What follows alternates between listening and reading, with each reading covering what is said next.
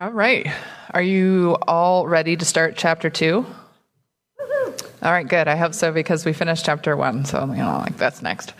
Um, last week we finished out chapter one. We talked about lots of good and exciting things, and because of the nature of biblical literature, we'll continue to talk about all those good and exciting things because that's the way the Bible is structured to weave in on itself and remind you of what it's already said and continue to build new points using the information it's already given you.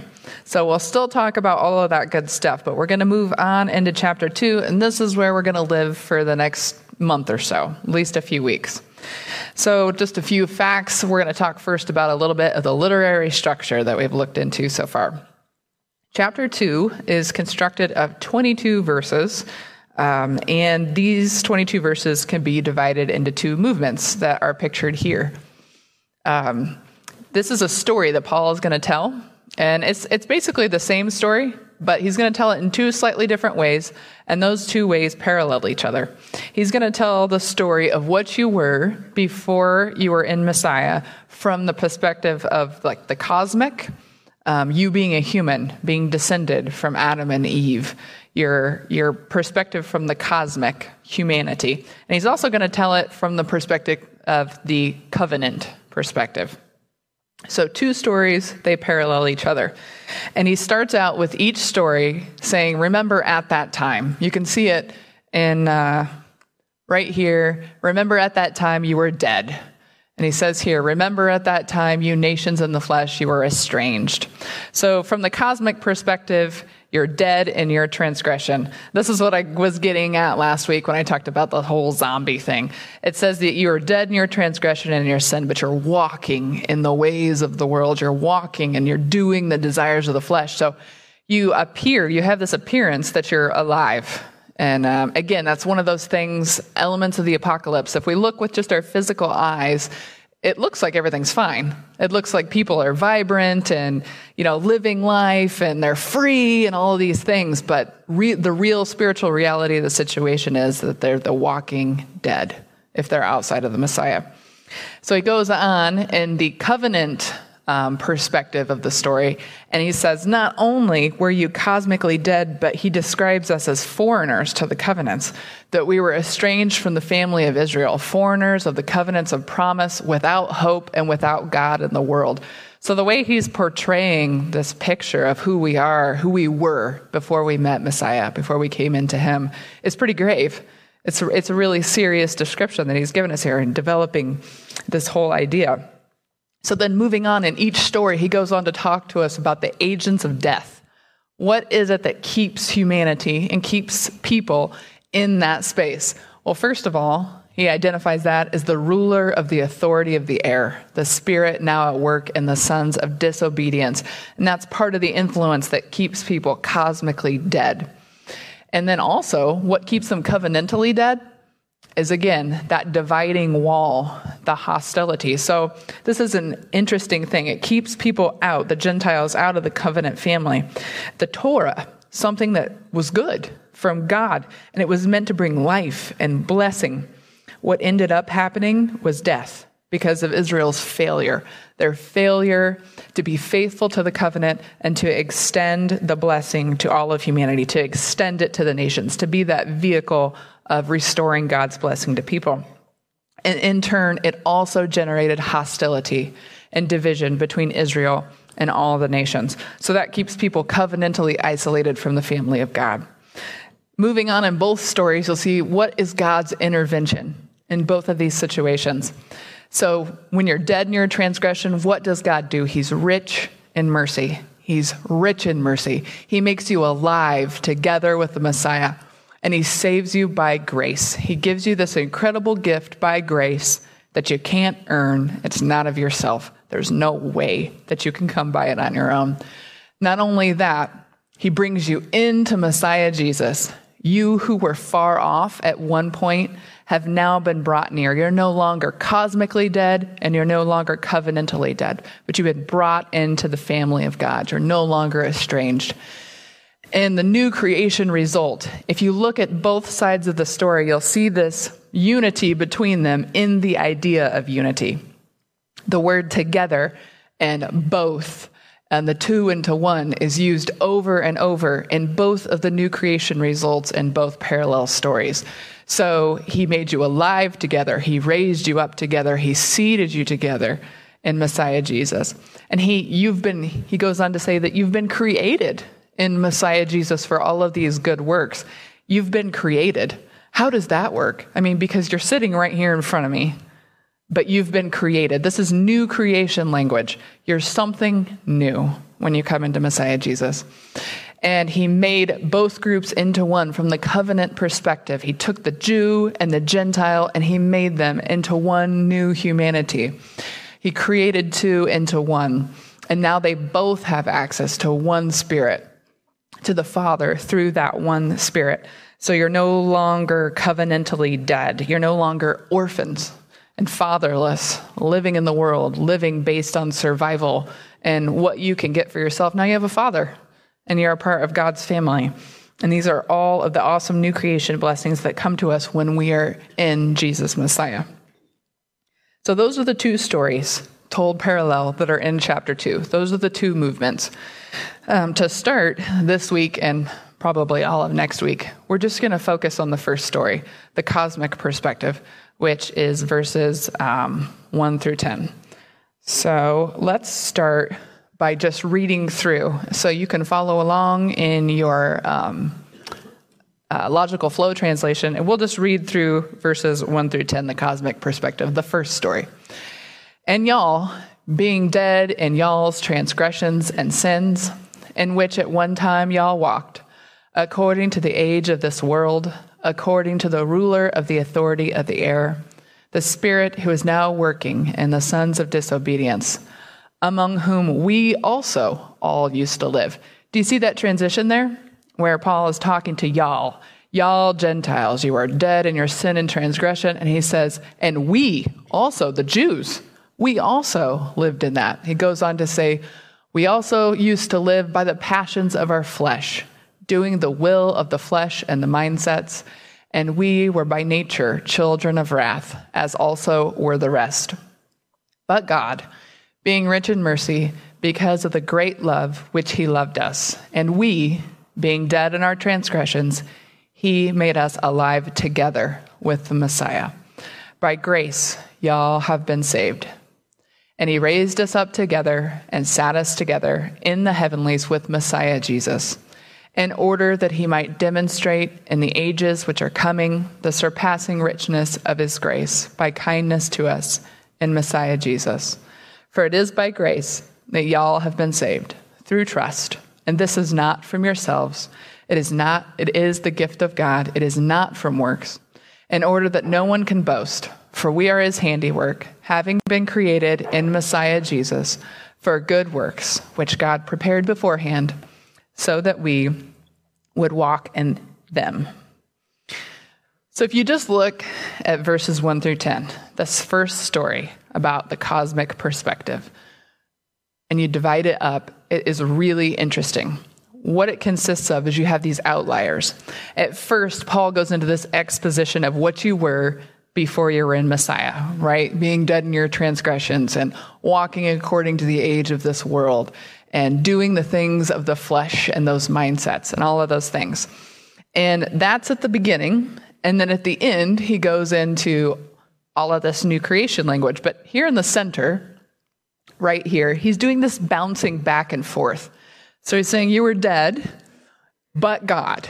He was rich in mercy because of the great love which he loved us. And then he recalls the human condition again. He's like, Remember how dead you were? He's pointing out the incongruity of the gift. The fact that God was rich in mercy towards you when you were this thing. Before you knew him, he was still rich in mercy towards you.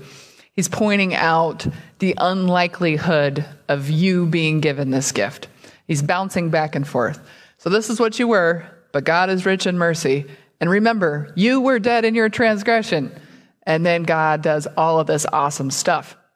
He goes into all of this um, enthronement language. And he says that he made you alive, he uh, raised you up. All of these awesome things that he said about Jesus. Remember, this is the same language that he's echoing that he said in chapter one about Jesus and his exaltation into the heavenly realm. And he's what he's doing, he's filling out this picture. You remember the picture we talked about when Jesus is uh, risen and exalted to the right hand of God. Paul's filling out this picture and he's saying, Hey, look, Here's you. I'm using that same language to echo your spiritual reality when you are in Messiah. That is just awesome. So, grace. Grace is a big component of this section of Scripture. Uh, verses 8 and 9 here are something that we know by heart. This is a very familiar verse to a lot of Christians. For it is by grace that y'all have been saved through trust and this is not from yourselves, it is the gift of God. It is not from works, in order that no one can boast. So it's not of yourselves, it is a gift. You have to receive it. If you remember back to our graphic about the two different ages, this age and the age to come, you remember the elements that are part of the earthly current age death, slavery, violence, curse, um, all of those different things. So, in your own strength, you can try to overcome some of that stuff. And people do it all the time. Like they try to bring peace, they uh, come out against violence and slavery in the human realm, and all these things. Um, you can try in your own strength to overcome some of that. But what about death? I'm pretty sure that no matter how hard I try, I am still mortal. There's no way that I can overcome death on my own. If I'm going to overcome death, I have to receive it from the one who has power to overcome death. We can't do that in our own strength. Uh, that is definitely not from myself, and it's not from yourself either. And uh, so that no one can boast.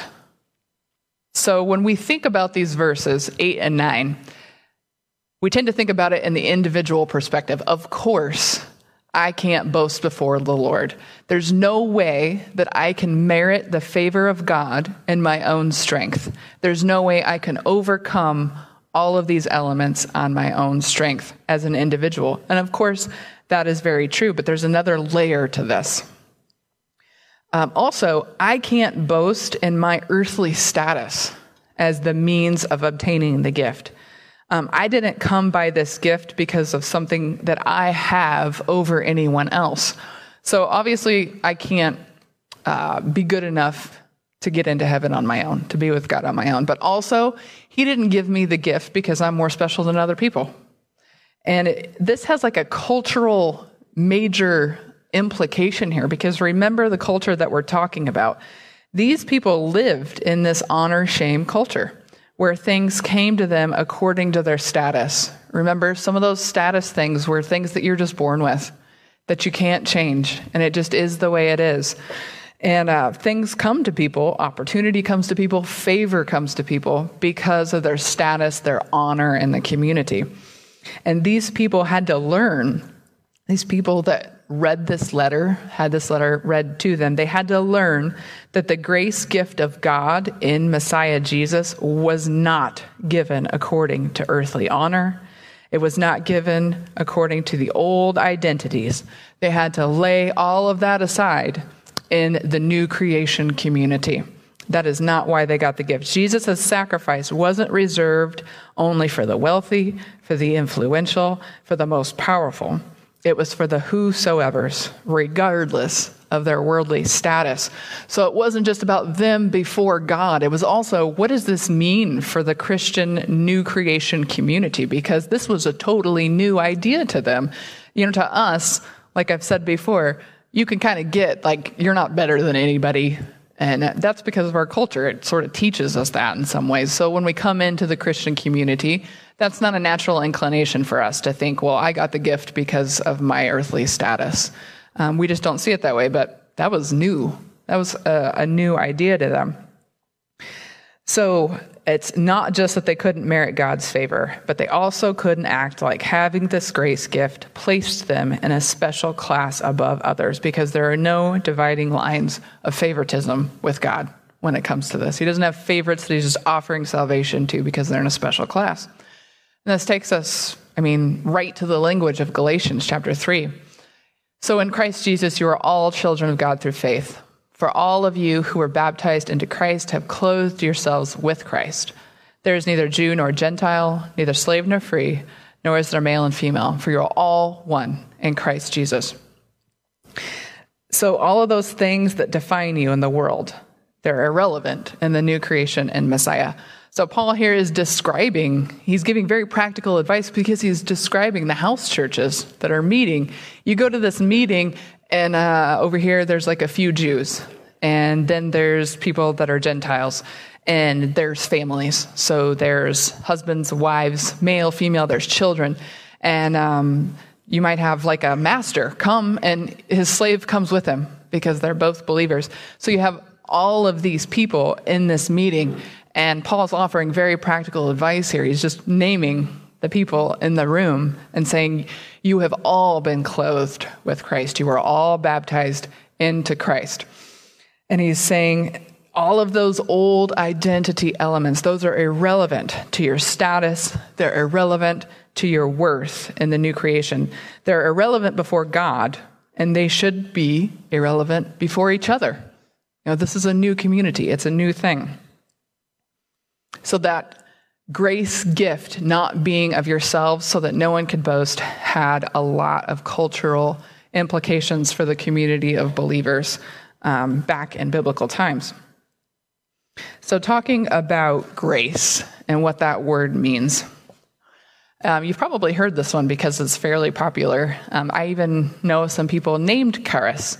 So, grace in Greek is the word charis, um, and literally it just means gift. It can mean the concrete thing that someone gives you when they give you a gift. And it also has a metaphorical meaning. Uh, it can mean the attitude or the attribute of the one giving the gift. So not only do we receive something from God, we also see God as um, being graced by nature. We describe God as very graceful in giving the gift. So that's the attitude and attribute um, portion of the definition. So, what constitutes a gift, this is very interesting, is dependent upon your cultural context. Some of these things just blow my mind because I grew up in the culture I grew up in, so I don't know what other people think. And uh, when I find out, I'm like, well, that's different. um, in the modern Western culture that we all live in, we have an idea of gifts the most special gift that anyone can give you is kind of governed by two factors. First of all, someone gives you a gift for no reason, like they're unprompted, they just give you this gift. Not only that, but there's no strings attached. There's no obligation. Someone gives you this gift, it's a surprise, and it's for no reason at all. To us, that's the most virtuous gift we can receive. That's so special. Guess what? That's a modern Western conception of gifts. Other people don't think of gifts that way. In more traditional cultures, this is totally different. Um, gifts are given to establish something, they're given to establish a relationship and to form a bond, but that does not diminish the specialness of the gift to them. That's just what a gift is, it's just something different. And uh, the person that I'm learning from, the professor that is teaching uh, this class on the Ephesians, he gave this awesome example of how he was a missionary to Papua New Guinea. And they had these um, culture lessons that they had to take before they went there about, hey, this is how things are different. One of the things that uh, he was told was do not accept gifts. And people are going to be excited that you're there. They're going to be excited to meet you, and they're going to try to give you things. Don't take them. And uh, the reason why is because if you were to accept a gift from them, you could expect them to be on your doorstep the next day waiting for you to pull something out of your suitcase for them because you've established this bond with them, you've established this relationship, and they expect reciprocation from you. So that is their idea of a gift. Um, gifts can be uh, used to purposely indebt someone like that. Um, that is certainly not the way God offers us a gift, but I say that just to tell you that the idea of a gift is complex and that it uh, looks different depending on the culture you're in. And Paul had a different conception of the gift than we conceive of gifts. It seems like his big point about this grace gift, if you look at the way he talks about it, it seems to be he highlights this incongruity of the gift. The incongruity between the abundance, the richness, and lavishness of the gift that God gives us and our unworthiness as receivers of the gift. Just how deep it goes that there's no way we could merit a gift so big. Um, remember back in our graphic when we broke down verses 1 through 10, he does that. He highlights your condition of being dead. He highlights God's rich in mercy, and he goes back just that one little line to remind you remember how dead you were before he goes into this awesome exposition of um, new creation and exaltation language. So, humanity is literally destroying itself, and God's response is new creation. That's the gift that he offers. Is this new creation, this new humanity in Jesus in response to humans destroying themselves and rebelling against him. I mean, it's just you can dwell on that for the rest of your life and you should. We we really all should because it's never to we're never to fully understand how amazing that is. So Paul also sees this gift that we're given, that we're offered as coming with an obligation. He sees it as coming with an obligation. And the obligation on the part of the receiver, what is it? It's loyalty, it's trust. You give your loyalty and your trust to God. And this does not diminish the specialness of the gift of salvation at all in Paul's mind. This is not a contradiction for him, it's not a problem for him.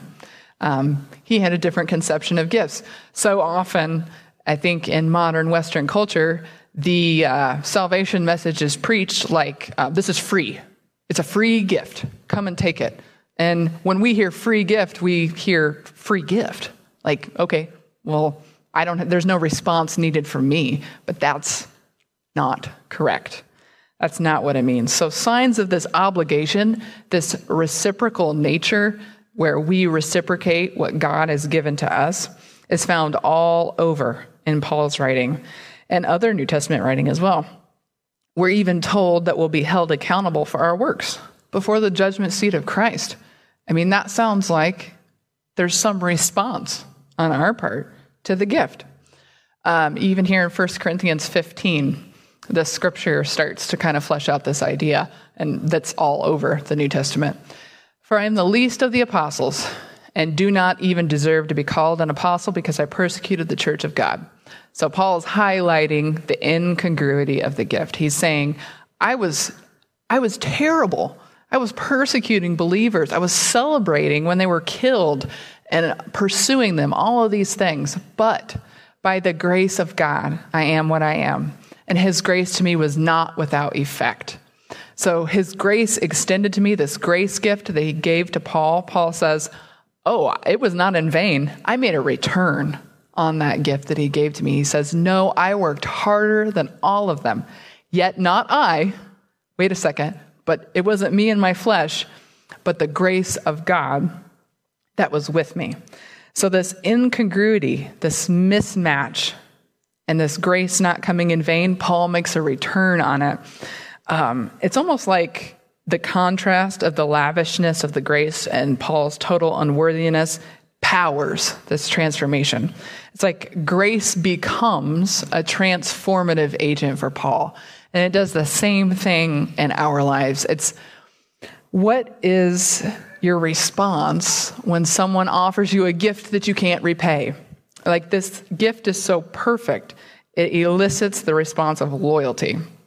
It leaves out nothing. When I think about this, I think, what should my response be to God for what He's done for me? And the response is all of it.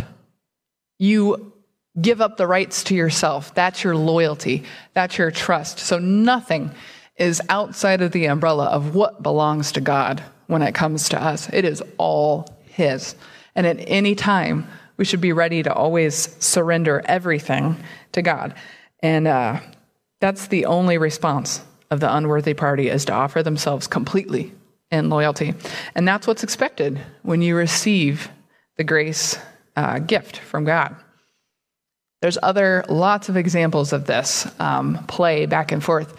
Here in Philippians 1 6, It says, being confident of this, that he who began a good work in you will carry it on to completion until the day of Christ. So, doesn't that sound all like divine initiative? That, that sounds all like God's carrying all the weight here. He's doing all the work. Right in the next chapter, here's this scripture. Therefore, my dear friends, as you have always obeyed, not only in my presence, but now much more in my absence, continue to work out your salvation with fear and trembling. What? I thought that God was going to do everything. But here is pictured like you've, you've got to you've got to work that out. Uh, for it is God who works in you to will. He works in you to change your will, to want to align with His, and, uh, and to act in order to fulfill His good purpose. So, this is like a complex idea going on here of union between the believer and the Lord. And as I thought about this, I thought about my own experience. It's a little bit different. Let me look at Paul's experience. I think of my own experience. When I was first coming to know the Lord, um, I was feeling very convicted. Like, I don't know at what point on that continuum I got saved, but I was coming under conviction that God was real, that everything he said was true, and that I was in the camp of the dead ones. And uh, so I, I started uh, kind of trying to bargain with God. And uh, this feeling of conviction was so uncomfortable to me that I just wanted to get rid of it. That was what I wanted. I wanted to be out from under that. And so I said, All right, God, um, I didn't say that, but subconsciously, this is the game I'm playing is, uh, well, I know that you don't like drunks. I don't, I know you don't care for that. I've, got, I've been in church enough to know that. So uh, I'll just be sober. And if I do that, will you leave me alone? And um, so I did that in my own strength. I did that. I offered that to him, and I was still convicted. So uh, I still still felt that he was pursuing me, and I was uncomfortable. So I'm like, okay, well, I know you don't like cussing. I know that's bad. Been in church enough to know that. So what if I just clean up my foul language? Will you leave me alone if I clean up my foul language? And I did that, and he still pursued me. I was still under this conviction all the time of just feeling like uh, the walls were closing in on me.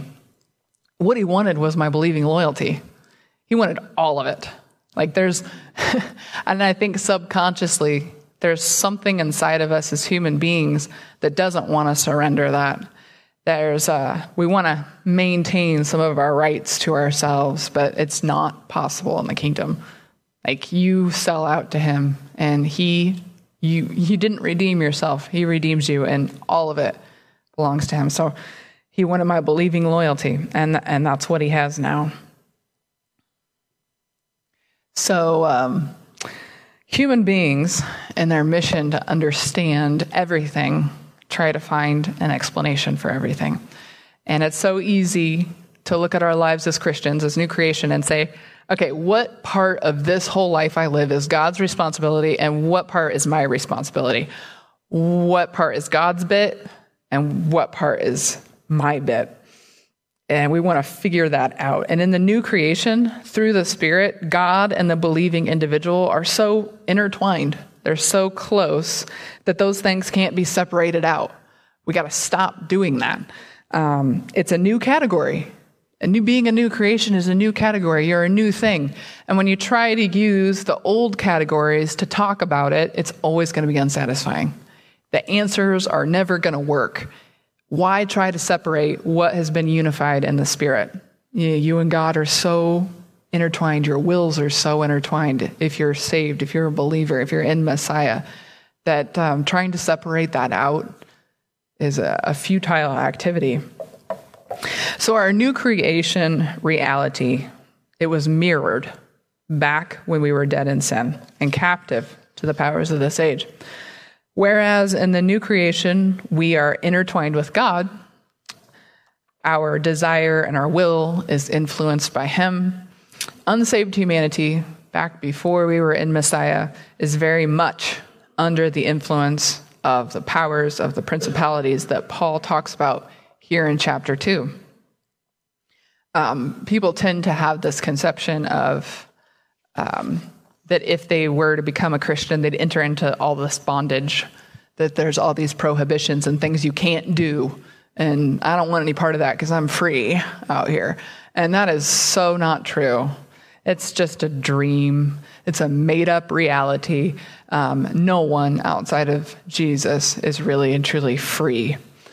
Um, so, verses 1 through 3, outlining that dead in sin, that has its roots all the way back in Genesis. Um, humanity, remember, was made to image God, but they turn away to their own desires and they are cut off from life. They choose death. Um, the names Adam and Eve in Hebrew, in Hebrew, those names mean human and life. So, inside of that, right there in Genesis, there's this claim that all of humanity has made this choice, has made the choice to turn away from God and to turn to their own ways. They've all made this choice for sin. And verse 2 says that when we were dead in our sins, we walked in step with the age of this world, the ruler of the authority of the air. This is an important aspect, an important part of how Paul sees the human condition the, the condition of humanity outside of Messiah. The evil times in which we live are not only of our own making. Humanity is captive to dark spiritual forces that contribute to evil in the world. And understanding how Paul and other early Christians thought of powers in the spiritual realm informs how we should live and how we should think in this age. But we've got a problem. And this is our problem. Our problem is technology has found an answer for everything. You know, we have so many answers that people didn't have back in biblical times. And uh, in turn, humans have despiritualized everything. So we see often the views of uh, people in biblical times as primitive um, because we have all this science and we know all these things. We see them as primitive, but just because something is ancient does not mean that it is primitive. And just as an increase in the abilities of technology don't necessarily equal an increase in our understanding of the world we live in and how things work.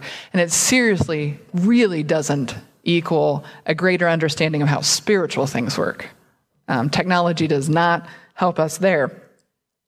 Um, just because we can look at someone's cells under a microscope and tell them why they're dying doesn't mean that we get to dismiss spiritual components of life and death and all of that. That's still a reality. Um, we have all these explanations for like childhood development. You know, if you take somebody from this situation and stick them in this horrible orphanage and these terrible things happen to them, surprise or not, they become a sadist. And we think, we can explain all that based on brain chemistry and nurturing and all of that stuff. And I'm not saying that's bad, but at the same time, there's a spiritual component that we so frequently dismiss because we have so much knowledge. And uh, Paul's worldview, his apocalypse, remember, it consisted of more than he could just perceive with his five senses. And these powers and principalities were part of the way that he saw the world. When he saw a Roman centurion mistreating someone, um, he wasn't just like, hey, that person's a sadist, and they were probably brought up terribly. He saw the powers at work when he saw them being abused. When it, Paul saw churches dividing over ethnic matters, he saw the powers at work. Like, we have so many good things, so much good knowledge in this age that we've learned, but I wonder if Paul saw a church dividing over ethnic matters, if his answer would have been to go in and give them all personality tests to see why they couldn't get along. You know, I don't know that that would have been his answer. And um, again, I'm not trying to say like we don't need doctors or anything. Like all that stuff is good, but there's a deeper meaning here that we have lost because of how much we know, the explosion of knowledge. So as we go into next week, just consider this. What if what Paul understood and what he communicated through his letters is the understanding that matters most, rather than the understanding that we usually seek when we look at the world? And what if we've not only lost touch with the early Christian understanding of dark forces in the heavenly realm, but we've also become ashamed to admit it's true because it sounds like fairy tales to us? It sounds like kids' stories this spiritual stuff and we're ashamed to talk about it. What if that's the case? Because, you know, if you could talk about things in the scientific realm, well, then you're just smart. But if you start really talking about Paul's understanding of the spiritual realm and dark forces, well, people might start to think you're crazy. But it's true. And it was part of his worldview, so we need to consider it. So next week, we'll be going into talking about powers and principalities and how all of that works. It'll be fun and exciting and challenging.